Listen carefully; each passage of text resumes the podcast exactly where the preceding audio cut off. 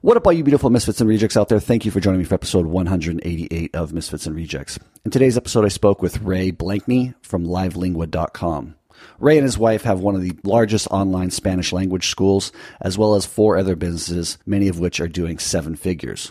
I love Ray's philosophy of he only starts a business that's going to cost him a hundred bucks to start and try, nothing more, and has found a lot of success in those businesses. Ray and his wife have a really cool, unique story. I have no doubt you're going to be tremendously inspired by it. And if you're a first time listener, please pull out that phone at the subscribe button. If you like what you hear, Ray and I sure would appreciate it if you shared it with a friend. And if you need Spanish lessons, definitely check him out at livelingua.com.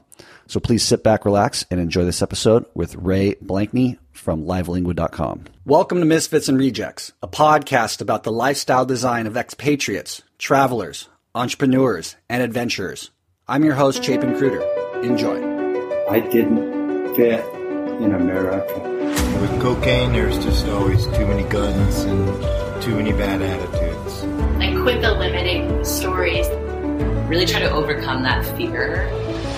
And right there, for any of your listeners, a lot of what I was to do in the rest of my life was formulated by the fact I just went and did it.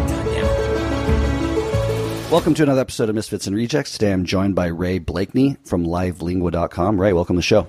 Great to be here. Um, yeah, it's a pleasure having you, brother. Thank you for taking the time. You're in Mexico right now. What city are you in Mexico? I'm in a city called Querétaro. It's like three hours north of Mexico City in the middle of the mountains. Okay, nice. Um, yeah, I've I've heard you on past episodes. It sounds like a really interesting, beautiful place. How'd you wind up there? I actually joined the Peace Corps.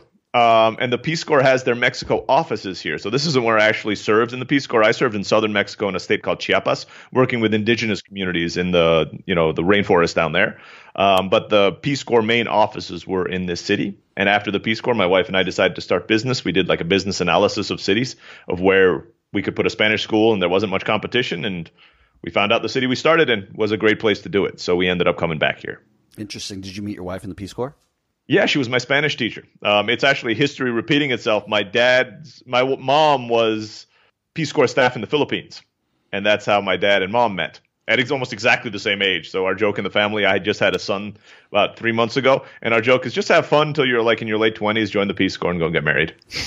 yes. Did your parents also bootstrap multiple seven-figure businesses? I mean, it sounds like you're following in their footsteps, or what? Not at all, not at all. My parents were missionaries in Turkey and ran a publishing house, so they actually kind of were in the business side of things, but they weren't the founders of it at all. the The house was the publishing house was owned by the church they worked for, and my dad ended up being like the CEO and the main editor for it. My mom took care of the administrative side of it. It was the number one English Turkish dictionary in Turkey, where I grew up, and they were the ones who published it. Interesting. So you're born. Your parent. Your sounds like your dad's Filipino. Your mom is from where? Other way around. My dad's American from Boston, but he grew up in Rhodesia in Africa, and my mom is Filipino. But for example, the U.S. side of my family, nobody has grown up in the U.S. in over 150 years. But like you know, we're American going back multiple generations. But my grandfather was born in China. Uh, my dad grew up in Rhodesia. I grew up in Turkey and was born in the Philippines. So, so is it a lineage of missionaries? Is that how you're you're always That's being? It. I broke the I broke the mold and became an engineer. So I'm I'm the black sheep. Where it's usually missionaries and academics. So most of my family went to Harvard, MI, you know, MIT, all the rest of it. So I'm the black sheep. You know, didn't go to an Ivy League school and became an engineer and an entrepreneur. That's fascinating. Any cool kind of uh, historical people in your lineage that are of note? I mean, obviously all of them, but to the to the average listener. you wouldn't have heard of them, they, but they've done some cool things. For example, my my great grandfather, who I'm named after, Raymond Blakney, is the first person to translate the Tao from Chinese into English because he was a professor at Harvard and he was actually doing a year abroad in Peking, what was called Peking, at the time, and they had to escape during the Boxer Revolution. My great my great aunt was born there, and then they, you know, she was like three months old, and they had to run away. Uh, my grandfather was the first minister of the first all black church in Harare in Rhodesia. And we found out later in life he actually worked for the CIA while he was there because he was trying to help uh, with some of the movement. I didn't we didn't know that until he was like in his 80s. Nobody in the family had any idea that he was doing that. So they're not famous in the traditional sense, but you look my name up online and you will find the the, the Tao translated by my grandfather. Um, it's public domain now so anybody can use it. But it's still that's who comes up for my for my grandfather, you might not find as much because you know CIA spies don't generally come up and have their own Wikipedia pages. That's so interesting. So at like 80, 80 something, he divulged that to you, like, "Hey, by the way, I did this." Yeah, I mean, we knew some of the stuff he had done, but we just because since he ran the first all black church in Harare, he had access to a lot of information, right? A lot of his clients were truck dri- you know, the people in his parishioners were truck drivers and people who worked out in the community. It was, you know, people from Zimbabwe, locals. Um, and that was during the time when they were trying to fight the apartheid and all the rest of it. So that was his involvement. And he has at least two stories of like people would torture some people in his church and they'd leave it on his foot, you know, front doorstep, ring the bell, and then for him to take care of them afterwards because, you know, they were trying to fight for equal rights and they had trouble. You know, they got into trouble for it, and they just kind of left it with the, you know, the token white man friend, which was my grandfather, um, to take care of it. Wild. That's so wild. I had um, another guest, Rusty Labuschagne, on here from Zimbabwe who um, owned a game reserve and then had an incident with two people, um, which is this is not related to your story. Just came up in my brain though. It's uh, and he chased them off his property on a lake. They're trying. They were legally fishing, and then they they ran into the bush and disappeared. And then the next day, he had police officers show up at his door, claiming that he had murdered one of the men Oh, and spent, I believe it. He spent 10 years in Zimbabwe prison for it, for a crime he didn't commit. And now he's on a world tour telling a story about his experience, the corruption, and then he found enlightenment in the prison. Really fascinating story. Interesting, man. I'll send you a link to that. I'll put in the show notes. Um, but you have a very interesting history, my friend, and it seems like you are paving the way for a new generation of. I mean, I know you have children. Um, I have one child. Yeah. Oh, you do. Okay, one. And yeah. so you're gonna you're showing them a very unique life that I mean, from an American perspective, which I'm trying to convey to the American listeners, is is super cool, unique. Um, your child is boy or girl? Is a boy. He's a little boy. A little boy. So he's how old? Three months, twelve oh, weeks. Oh okay, congratulations, dude. So yeah, first thanks. child. First child, first child. We're trying to learn how to sleep at night, and you know, I had to YouTube how to change diapers because it was not something I had ever done before in my life. So you know, Wild. when you and I met there, my wife was like the reason my wife wasn't in Thailand where you and I hung out was because she was eight months pregnant at the time. Okay, wow. So did you you kind of did you intentionally postpone getting pregnant to just kind of bootstrap all these businesses and, and do your thing? No, no, not at all, actually. And I'm happy to talk about it. We spent seven years trying to have children. Okay, wow. Uh, we went through about seven rounds of in vitro, spent close to $150,000. And I had given up. Uh, mm-hmm. My wife said she wanted to try one more time. We found a doctor who was doing something new, tried it, stuck. So I was already actually comfortable with the fact that we were never going to have kids, which okay. we both wanted them, but I kind of found other goals in life, which you have to. I mean, you can either enter depression at that point, or you can say, okay, I'm going to make my life worthwhile without a child. Um, and there are plenty of people who do that, the role models that you can look up to. And uh, we were kind of trying to gear our lives to that. So nobody was as surprised as we were that it worked. Um, and we had to do some quick course corrections. We were planning on moving. You know, my wife was halfway through a green card application. We canceled that once she got pregnant. Because you had planned to move back to Boston or back to the States somewhere? We're going to move back to the U.S. for about three to five years because my wife wanted to get her master's and maybe her doctorate. Um, she's a teacher. She wanted to get an education, and then we were going to move back overseas. We're looking at Southeast Asia. Um, right now, we're just looking. Once the child is three years old, to skip straight to Southeast Asia, um, kind of go there. We like the vibe. It's got a very, for those who haven't traveled before, they get very intimidated by when they show up there the first time. And I know you've been there before, so you know it's kind of the energy is really different, right? When you're like in a downtown in that city, it just feels like you're surrounded by energy. And you can take it in in two ways. You can either be, wow, this is scary, or you can feed on it. And that's kind of how we feel. We're like everybody here seems to be doing something, whether it's the lady selling chicken on the street, you know, barbecue chicken on the street, or whether it's, you know, the the skyscrapers that are just kind of cropping up in these cities that 20 years ago would have been considered third world. Um, everybody seems to be going somewhere and achieving something, and we like that dynamic, and we want our son to be exposed to it. Yeah, because I mean, you're a high achiever as well. Where in Southeast Asia are you planning on going? Right now, the number one place. Now we love Japan, which is not Southeast Asia, but we looked into visa situations there, and to visit's easy. To live there, they really, you know, unless I divorced my wife and marry a Japanese, which I don't think my wife would really approve of that plan. There's like really no way for like a foreigner to live there for an extended period of time. You can get a one year tourist visa if you have a quarter million dollars in the bank account, and that's it. Like that's the maximum you can really do outside of being a student or getting a job there, which we don't want to do because we have our own um, jobs. So otherwise, we're looking at Singapore. It seems a lot easier to get the get a visa. It's very centrally located. I mean, you know, it's like the hub, one of the like three hub airports in that part of the world. So you can just hop on a plane and be anywhere. Um, and it has a very g- good education system, which we're looking at. If you guys ever see the studies about where the best schools in the world are, it's always Finland and Singapore. Um, and my wife, as a teacher, is very interested in finding out about that. We'd like our son to be there as well because he's going to be bilingual Spanish and English. But we're going to we want to send him to a Mandarin school. So if he grows up, you know, fully fluent in Mandarin, Spanish, and English, we figure he can speak in their native tongue to 60% of the planet.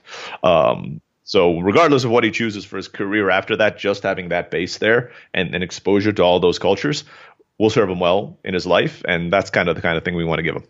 Hundred percent. Do you speak Turkish and Tagalog, or Yes, I speak Turkish, Tagalog, Spanish, and English. okay, very nice. A little good. bit of English. A little bit of English. Yeah. Real quick, just because I have had um, on a past episode, um, Kimmy talk about IVF, and she was doing it in Nicaragua.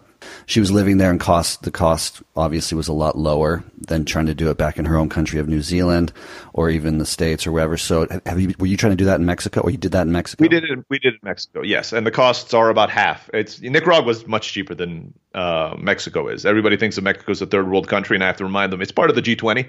That means it's one of the 20 richest countries in the world. It's not that poor. It's only poor compared to, you know, maybe the richest, you know, certain parts of the U.S. I would argue that if you went to New Orleans and you came to parts of Mexico, there, you know, the parts of Mexico are a lot nicer than you know some of the poorer parts that you see in some parts. the cost of one round of IVF in. Are you doing it in the city that you're doing it, or that you're in? Yeah, we ended up doing it in Mexico City, which is about three hours away. Um, bec- the one that worked, we ended up doing in Mexico City. We did a number in our city, but the one that worked was in Mexico City. And actually, they were based. It's a clinic based out of New York City. They're just a branch um, based out of New York City, and so we did it there. And first time it hit, and they, because they did a lot more stuff that most places don't have access to. We did genetic testing on the eggs before implantation. So they eliminated like a third of them right off the bat, because they just said they look good on paper, right? But when they do the genetic testing, it wouldn't work. The other places never did that. So we might have been using eggs that had no chance of working because just normal genetic incompatibility of an egg and a sperm kind of get together. Um, and they got rid of that. And they had some other procedures, not wildly different from what we did everywhere else, but you know, they did enough tweaks that apparently it worked. And it's what like 20, 30 grand a pop each round. It's 10 grand here. It's 20, 30 grand in the US. Okay, yeah. The difference is in the US, some insurance covers at least one or two tries. Here in Mexico, I mean, you have to pay in cash. There's no, you know, insurance to cover it. Yeah, I feel like Nicaragua. She said was like fifteen grand, so it might be cheaper in Mexico. But I'll have to go back and, and double check those. Um, that's really interesting, man. Where did you get your entrepreneurial spirit? Like, where did that come from? I think it came from the, my mom's side of the family, um, but none of them kind of went to this level. So the mom's my mom's side of the family. My mom is one of seven, and they were the first generation that went to college. Like my my grandmother and grandfather there, they didn't finish high school, but they knew how important education was, so they worked really hard to get all of their kids through college. And a lot of those people ended up, maybe by necessity, going into quote unquote entrepreneurship, which on my grandmother's level, it was simply she would go back to our farm, and on the way back, they'd be selling cheap mangoes on the street. So she would buy those and then jump in a jeepney, go back to Cebu City, and sell those for a markup. Right? I mean, it wasn't this kind of big plan with industry and businesses around them. They were very poor growing up. Um, I remember stories of my uncle putting out, building a cement tilapia bath in their backyard so they could sell fish. Um, and then my other uncle going and they're poking a hole in it because he was mad, and then all these dead fish, the whole house smelling Oh, like fish. so um, I think it came from that side of the family. I was lucky that when I was born, I came from one side of the family who had none of my sides of the family are kind of wealthy or have a lot of um, business background. But my dad's side, at least, had a very strong academic background. So combining those two things, so me having access to a very high level of education and the entrepreneurial spirit that came from my Filipino side, I think is what led me into it. Everybody knew I was going to be an entrepreneur since I was eight, except for me.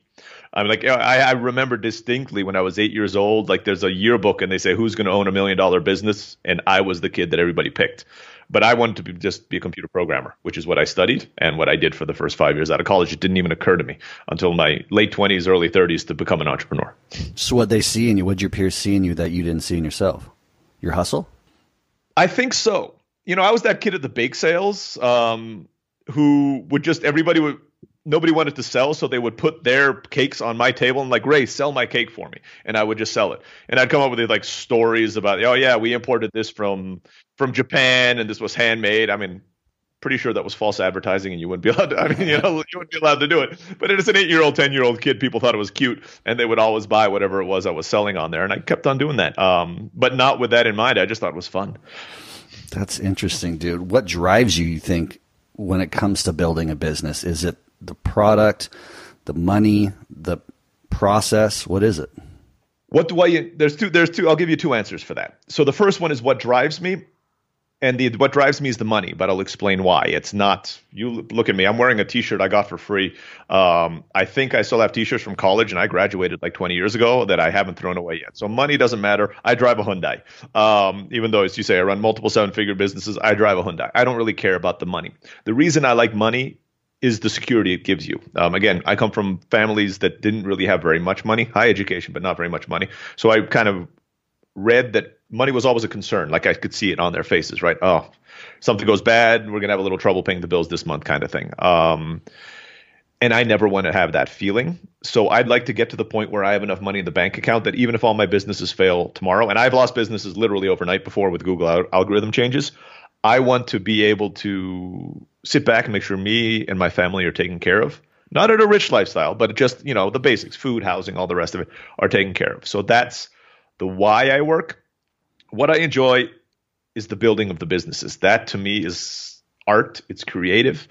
I love it. I mean, I go to bed at night and I dream up business ideas and I plan to strategize the sales funnels and what are the websites going to be, what is the copy going to be on the website, and how what marketing, online marketing tools we can use to promote it. That to me is my idea of a good time.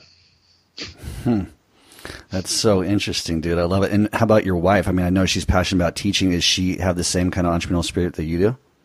She does now, but she learned it. Her passion really is teaching. I mean, she's the opposite in the sense that she was the one who would take her dolls at five and start teaching them in front of them. And, you know, there was no doubt. She knew since she was five she was going to be a teacher. She studied teaching in college and she became a teacher. Um, that is what her love is. She does appreciate the online world and what especially live lingua has given her the ability to do which she's not only a teacher now she trains teachers she helps create materials and courses and she really enjoys that the money doesn't matter to her at all. I mean, not even to the level it matters to me. I mean, it just she she just says, "Ah, Ray, you'll take care of it," and she doesn't worry about it. And she just does it for the fulfillment. I mean, she loves interacting with students. She, you know, her eyes light up when she's able to do that, and that's her passion. So this allows her to do it with students all over the world. She's had students from Japan, you know, professors in the United States, Africa, all the rest of it. But now nowadays she only takes two just to keep her feet in the water. Um, and she picks, you know, if she sees an interesting student profile who's looking for a teacher, then she's like, yeah, I'll take that one. So she's she can be a little more picky. We have thousands of students, so she doesn't teach as much as she used to. You said something interesting that she she kind of learned her entrepreneurial spirit, which is an argument I've had with you know multiple guests. Like, is that something you can learn? In your opinion, it sounds I, like you believe you can. I think you can. Um, it kind of goes into the whole thing about my philosophy about passion, for example, right? They say that there's that old cliche saying of um, follow your passion or you'll never work a day in your life. I do definitely do not believe that. I believe in building your passion. I will never, I don't think I was passionate about entrepreneurship when I started, right? I just thought, yeah, kind of cool to try. Um, I didn't study it in college, remember? I studied computer engineering. I knew how to write code. Um, I did a little management. I was a team lead, but it just wasn't, you know, that wasn't something really on the radar. But as I did it, as I read about it, as I learned it and became good about it, became good at it, it became my passion. So I'm a big proponent of building your passion. I don't think there's anything out there like you with you and surfing, for example. If you work so hard at it and become good at it, that you're not going to be passionate at. I mean, there are very few things in the world where that would be the case. Um, and I think entrepreneurship is something like that. You might have the spark when you're younger, but that doesn't mean you're going to be good at it. It doesn't mean you're going to be passionate about it. So, and there are probably people out there who never intended to be entrepreneurs. I mean, you hear all those stories of people who become successful late in their life because they got fired from their jobs. It wasn't like, wow, I'm going to be an entrepreneur.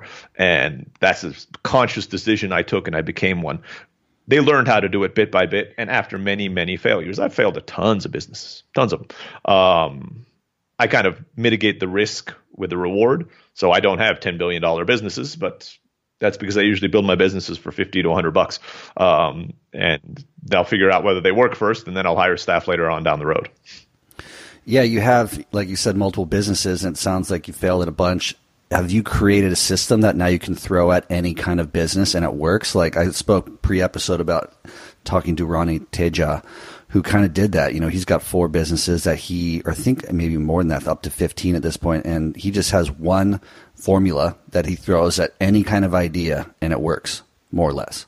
Well, like, I have a for, I have two formulas. One which for kind of pre-vetting my ideas, so I do kind of a research in the beginning whether anybody's looking for it or if there's any market for it, which involves keyword research and competitor research. Um, so I do that. And then I have a marketing method that I use on all of my businesses. I don't necessarily have a methodology. My businesses are so divergent. I mean, you know, they're just totally different business models. It's very different from, for example, somebody who's in e-commerce. Okay, you built a successful e-commerce rice cooker store, and now you're going to go into a e-commerce electric scooter store they're both e-commerce. They kind of follow the same simple patterns. My businesses, I run a t- tutor website and marketing agency, a social media for schools, and a chocolate factory. Uh, you know, it's there is no one silver bullet that you can do on every single one of them, but the marketing you can. Um, you know, there's an online marketing methodology that you can do and apply to all of those, and that generally works in the long term. It's not, you know, again, not a silver bullet that three months down the road you're suddenly going to have more sales than you know what to do with. It helps you build businesses over three to five years. Um, I joke that if I ever wrote a book, it'd be how to make a million dollar business in a decade, and nobody in the world would buy it because that's all I know how to do. I can slowly build, you know, bootstrap a seven figure business, but most people don't want to put in that much work. How close are you to that financial freedom you described earlier? I have two levels for it, and I'm about halfway to the minimum um, level of the financial freedom. Honestly, I mean, we're at the point where if we everything went down, we'd be okay for about a decade. I would say, uh, maybe a little bit more. Nah, probably more, but in Mexico more. Um, but probably, hopefully, in the next five years, and a lot of things can change. I mean, if somebody came and bought one of my businesses tomorrow, I'd be done. Uh, you know, if they came and gave a good five x multiplier for some of the businesses, I'd be done. Um, we're not quite ready to sell. At least there's two that we're looking to do that at, but I'm thinking about three years out for those. Um, but I anticipate probably in ten years I'll reach the minimum goal, and I'm happy to share. I mean, my minimum goal is about is 4.8 and 9.6 is my long term. Um, 4.8 being million? million. Yeah, 4.8 is my minimum. 9.6 million is my reach. Um, and the reason behind it is I figured 5% interest rate. You know, if I can get 5% returns at 4.6, I can essentially live off of a little over $10,000 a month adjusted for inflation for the rest of my life. Keep in mind that's a very, you know, I have a very simple lifestyle, so that's plenty. I mean, you know, that's 10 grand a month, live in Mexico, Southeast Asia, whatever, that's comfortable. And I'd still probably build businesses, but then I just wouldn't worry about the money part. I have some ideas. I'd like to build a charity later in my life, um, and that's kind of what I'd like to move towards. Nine point six would be the same thing, but essentially it'd be two hundred forty thousand, um, you know, a year, twenty thousand dollars a month, adjusted for inflation for the rest of my life. I can't imagine needing more than that. Mm-hmm. Um, with that's without even touching the principal. I mean, that's literally having like a ten million dollar cushion for any emergency that happens to come up, and then you can still live on twenty grand every month, and that's even more than inflation. I mean, you'd probably be able to take it, you know, 23 grand, 24 grand, I think is the exact amount. So I have some pretty specific numbers that I'm working towards. Um, and once I get there, yeah, I'll switch to charity work, kind of building my own charity. And charity in what sector?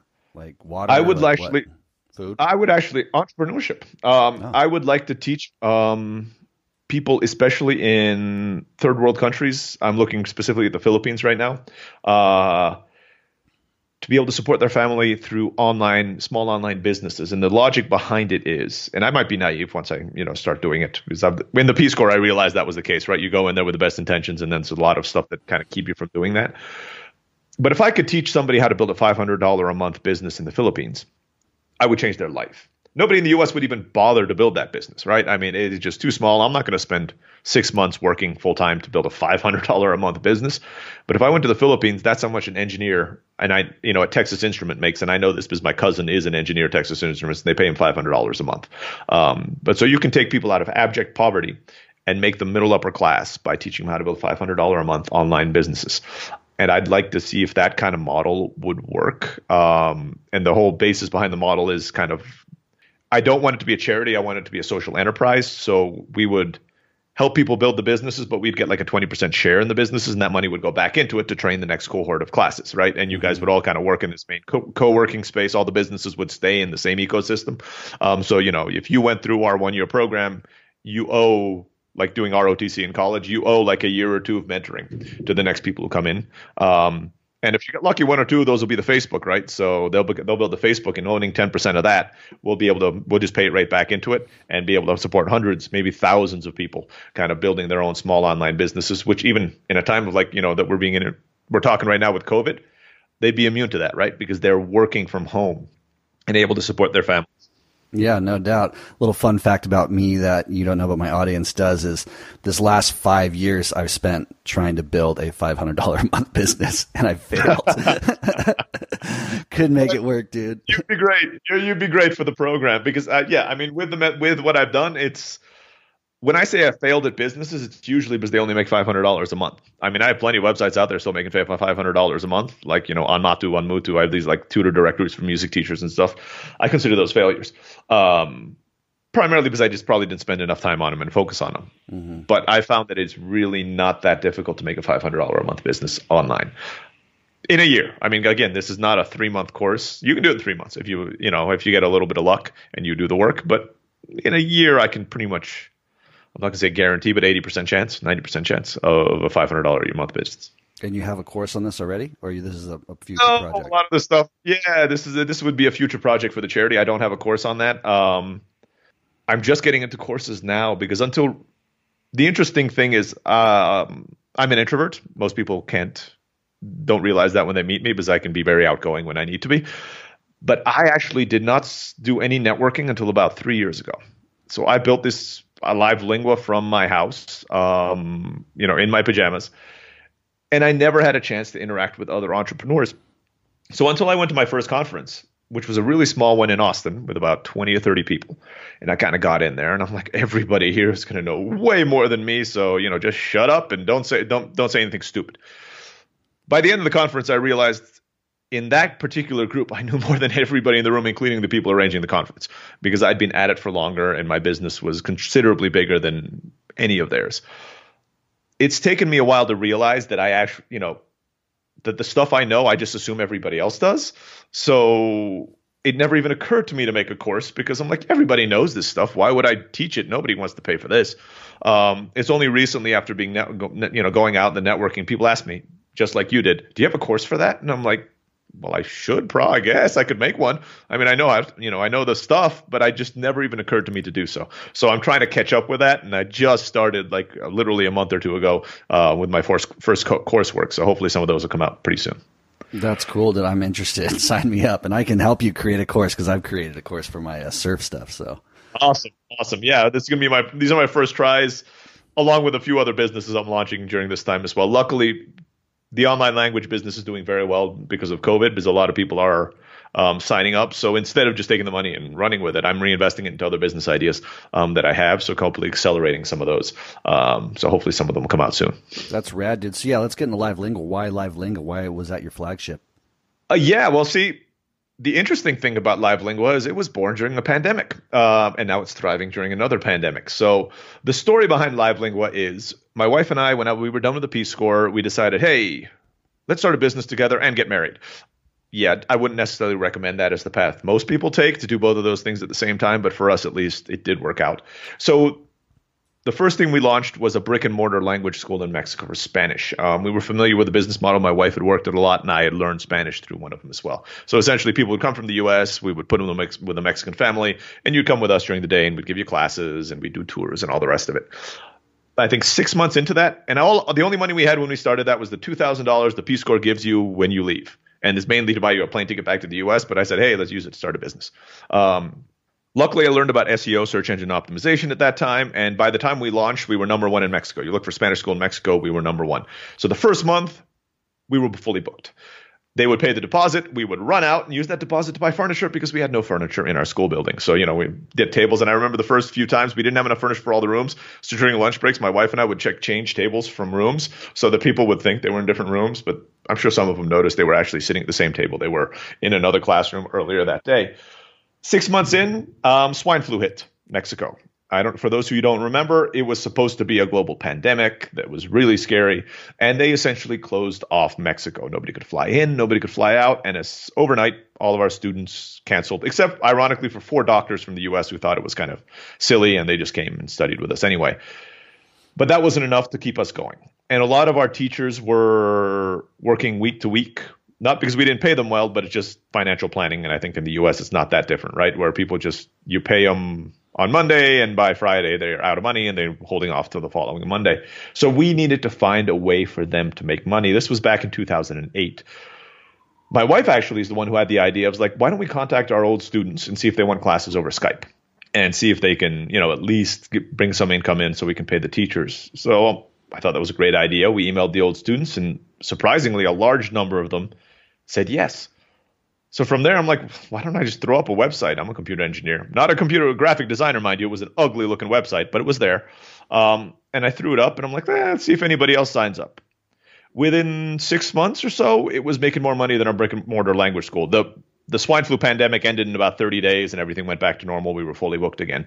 But within six months, for only an hour of work a day, we were making much more on our online classes than we were in our brick and mortar school. So from there, I launched all these other micro sites like English site, you know, English language. It wasn't all under Live Lingua at the time. Um, and they all succeeded all 11 sites were doing well. So we decided to sell the school, which at that time became three branches. We had three different branches around Mexico. Um, and we sold those and we focused in on the online school, which eventually became what we call Live Lingua right now. Hmm. That's fascinating, dude. And then, yeah. So then from there, what was the next business that you started that kind of took off? I was going to say that took off would be a yeah. The next business I started, I spent you know after we sold the business and I built Live Lingua, I'm like, well, this is easy, and I, you know, I just followed every shiny object that came around, and yeah, and a week here, a week there. Um, I can't even remember all the ones that failed. The next one probably was Twiducate, which was is an online, it's a gated community social network for um, for schools in the United States, and I'm going to say it succeeded within quote quotation marks. So I built it initially for use at Live Lingua so that teachers could have a kind of a essentially a private Facebook group for each one of their students is kind of how it works. Um, but we don't ask for emails of the students, so it's you can use it with kids. So we have no private information on the kids. This, the teacher creates an account for the student. It generates a random digit number and a random password, and you pass that to the kid. And we have no idea who the kid is, what their name is, which is you know privacy protection. Like everything, when I build something, I'm like, huh, well, might as well just offer to everybody, see if that sticks. It did, and that's how we got up to 200,000 users. The most of them are in K teachers in K through 12, and then their students who are registered for it. Slight flaw in my plan is that teachers don't make that much money. So whenever I try billing for something, yeah, it doesn't really work. So it doesn't actually generate very much income. I keep it up there kind of as a giving back project right now. Um, and it gives me access to a mailing list of, you know, close to 40,000 teachers, so there is a benefit there. Uh, but generally speaking, it's not like a huge financial success on that end. So that was probably the next business that did pretty well. That's rad, dude. Um, and then I, I, definitely want to get to the chocolate factory, but before that, what's the infinite upcycle? Because I know that's another business that's yeah, yeah, that's actually relatively new, and it goes back to what we were talking about before, right? Where I didn't realize people didn't know these things, and I just assumed everybody did them. So the infinite upcycle is my marketing agency, where we do something called content amplification, which helps get your website out um, in front, your business in front of people, and takes your website ranking up over the long term. I want to stress that it's again not a three months, six months. You're not going to be number one in Google in 30 days. This is something you have to do year after year. And it's what I've been doing in my businesses for marketing. This is what you talked about before. Do you have something that you do in all your businesses? This is it. It's gotten Live Lingua up to 4 million visits. And actually, this year, if it continues at this rate, we'll probably pass 6 or 7 million visits um, on Live Lingua. This year, it's got Twiducate up to 200,000 registered users. So I thought everybody was doing this, not a big deal. I got invited to speak at a conference a small conference of about 50 people about a year and a half ago. And I'll be honest, the night before, I had so much work to do that I hadn't prepared anything. So what I decided to do is like, it'll be boring. Everybody knows this stuff, but at least let me just talk about what we do in my marketing department. You know, at least I, I'll have something. So I purposefully put together this awful slide deck, and I kind of, I really doubled down on how bad it was. I made it Comic Sans, and I put like you know little cartoons all over it, and I'm like, okay, if it's gonna be bad, it's gonna look really bad on purpose, right? You know, kind of own it if you're gonna do it. And I went and gave the speech. People actually surprisingly loved the loved it, even though half of them came up. Did you know you're not supposed to use Comic Sans in a presentation? I'm like, yeah, I knew. I mean, I purposefully did that on purpose. Um, and half the people in the room, a lot of whom were business owners, asked me if I could do it for them. And my answer at the time was no. I mean, I just do this internally in my company. What do you mean do it for you? you you guys are actually would pay me money to do this. I thought everybody did this. And that's where the idea was sparked for the infinite upcycle. It wasn't called that at the time because I hadn't branded it in any way, shape, or form. Um, so that kind of put planted the idea. Then, based on that talk, I actually got invited to speak at another one, which is where you and I met um, in Thailand. Somebody saw me there and said, "Look, would you come and give that same talk in Thailand in front of a larger group of entrepreneurs?" Um, and that's when it occurred to me. I'm like, "Look, if I could get this, you know, a small group people are interested in this big group, people will definitely be interested. This year, I had a number of other talks lined up. Right now, they're kind of up in the air. Um, so I figured, hey, maybe this could be something because I've done, I've been speaking now for about two years, but I really had nothing to promote through my speaking. If you sign up for Live Lingua, great. I get another two or three students, but like the return on that, a student's worth like a hundred bucks over their lifetime you know, I'm not going to go around the world speaking just to get one or two students out of every conference. It's just not worth mm-hmm. worth the time. Agency, it's, it's, a higher profit margin. Um, so I talked to a good friend of mine who I've known for years. Great salesperson, great marketer. Um, was was working as the head of marketing for a more traditional company at the time, and I'm like, "Look, are you interested?" Luckily, he said yes because I told him I don't have the bandwidth to do this myself. I mean, I have too many businesses right now that I cannot be running um, this business, but I have the method, I have the network, I have the possible clients. Um, but I need you to run the day-to-day operations, and that's pretty much how it was born. Um, so we launched that about six months ago now, and it, until recently it was going pretty very well. Um, with the with the Corona thing, we, we clients are putting their accounts on freeze, which we're allowing, you know, which we let them do, of course. Um, they're not really canceling, but they're saying, look, let's just not continue with this until all of this passes. Um, I don't know if I necessarily agree with that, not just for the financial thing for us, but if you're a business that lives on sales and you're not bringing enough money in right now, lives on marketing and sales, and you're not bringing enough money right now, you shouldn't be cutting off your marketing and sales. You're essentially like turning off your oxygen at the worst time. Um, so generally speaking, I think most businesses right now, maybe they don't do as much marketing as before, but don't cut it off. Kind of maybe take it down to a lower level because that'll keep you ready that when this does pass, and I do believe this will pass. I don't know when, but it will pass. You guys are already out there. You're not, you know, you haven't stopped your car and have to accelerate from zero anymore, right? You've been kind of going around at 55 and now you want to go back up to 100 again that's a lot easier. You're going to beat all your competitors who stopped and are just kind of you've been gaining you know you've been gaining ground on them ever for the last few months and now they're trying to catch up to you? Now you're six months ahead. You're 12 months ahead because you haven't stopped. So i for those who can i realize it's not possible for everybody. You should still be doing a little bit of marketing in this time. 100% i skipped over your podcast. Do you also have a podcast which does what talks about what? Yeah this is a passion project. My podcast is called the anomalous educator. Um, and I'm trying to help teachers and education businesses move online. So I have a lot of guests who have either done it, you know, somebody who sold a million dollars in courses on Udemy every year to schools who have moved from, you know, the brick and mortar like us onto the online space. And then I bring on marketers and everything so that we can teach, you can learn a little bit about it. But that's a passion project. I'm not selling anything. I have no products. I have no course. It's just something I do um, to hopefully give back a little bit. And then I was on your website and talked about um, partnerships and having like your your wife as a business partner. Yeah.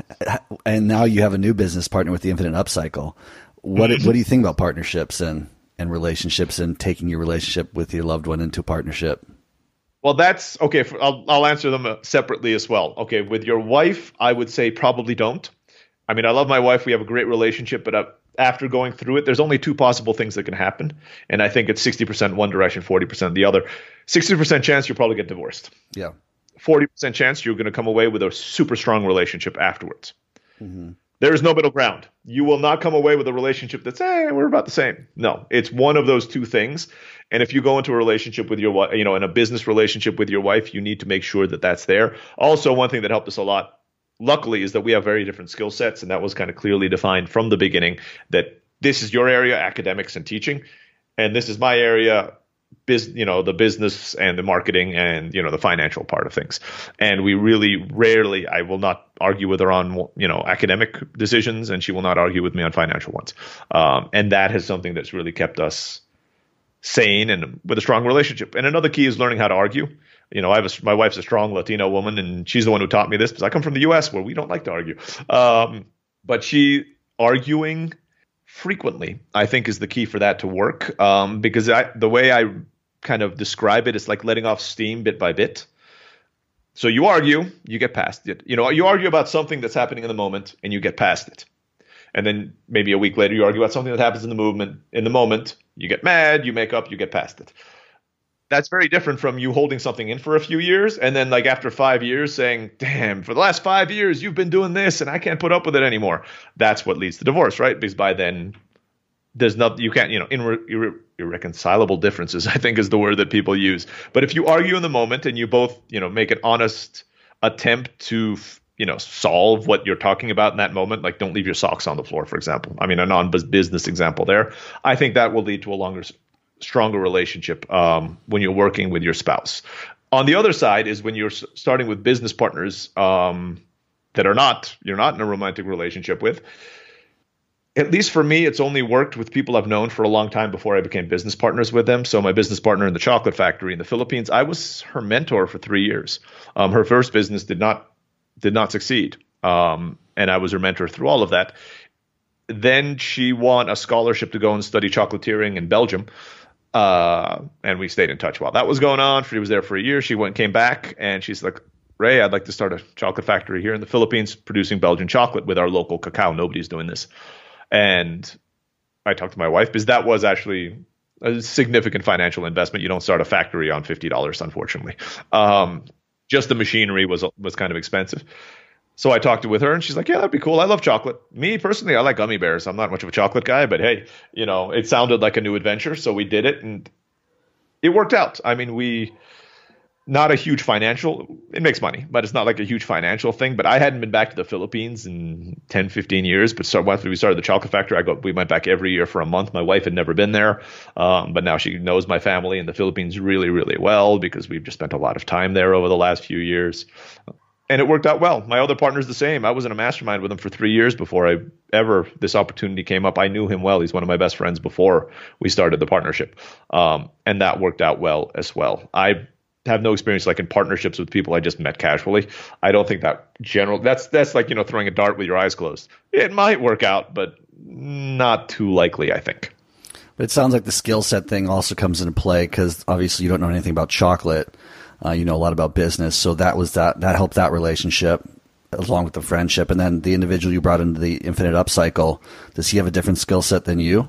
That makes it. We have some overlap, um, but we've separated things out pretty clearly from the beginning. I mentioned to him he needs to be the operational manager. I don't have the time, so I'll be the face of it. I will be, you know, I'll get, teach you the methodology that we've been using. We have documentation, I have systems, all the rest of it. I so that's my investment in this business. So it wasn't that our skill set was entirely different. It was that our responsibilities in the company are entirely different. And even with him, we had a written out contract with this is what you do, this is what I do. Um, from day one and he you know he was very happy with it as well just because there's no gray area as far as this is what you do um, this is what i do and so far i mean we're about six months into it i don't think we've had any major you know we've had no no issues and we work well together. We knew that. Being in a mastermind together for three years the way we kind of bounce ideas off each other even if we don't agree he looks at certain things in different as- different ways than i do but we usually come to a middle ground and that's usually the best answer. It's not my idea or his idea. It's something in the middle that works out pretty well. I had a past guest on Alex Tadel from Nicaragua. He's actually American, but he wanted to start a hostel in Nicaragua, and uh, he befriended a Nicaraguan man who kind of had the same idea, and, he, and the Nicaraguan guys, let's be partners. He said, "Great, but the only way that's going to happen is if I come live with you and your family for a month. I want to I want to know what kind of family you come from, and I want you to get to know me really well." And I thought that was a really cool, uni- unique way of doing it because they're still business partners to this day. They have a great relationship, he said. But he's like, I had to get to know this person's family, his value systems, before I, you know, gave the green light on this partnership. Because, yeah, like you said, a lot of these partnerships just, especially with the random person you just meet, and I see it all the time in Nicaragua. It's like there's a Nicaraguan who speaks English, so automatically assume they're trustworthy and that they're going to help you grow a business. And the next thing you know, like your bar has no liquor in it, and all the cash registers are empty. You know. Well, that's it, and you can't do anything because they're the locals. Yep. You know, they're the, the, you know the law is essentially going to fall on their side, regardless of whether you know you're the one or they're the ones who um, you know broke the law. You will always be the guilty one in those cases. So yeah, I would definitely not do that, especially in another country. No, yeah, dude. It's just so interesting to watch people, and a lot of people know this going into these uh, cultures and business relationships, but somehow their brain just stops working, and then they still They think it's not going to happen to me, right? I'm going to be the one who succeeds. It's you know that's not going to happen to me, and it always does. It No. always does. Totally, dude.